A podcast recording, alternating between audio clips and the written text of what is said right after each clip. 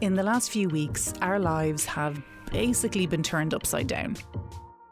We don't know how we're supposed to feel, what we're supposed to do. There's just no handbook for coping with this.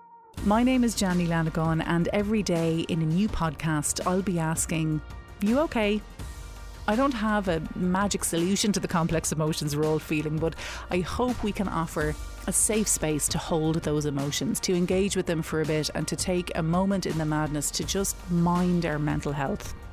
Every day, I'll be joined by a leading mental health expert who'll share simple, practical exercises and advice to help us just quiet the noise and hopefully restore a little calm.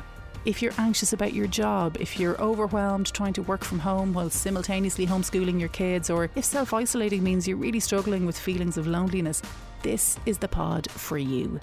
You may not feel okay today, but soon you will. And remember, we're all in this together. That's You OK, coming soon on rte.ie forward slash podcasts or wherever you get your podcasts.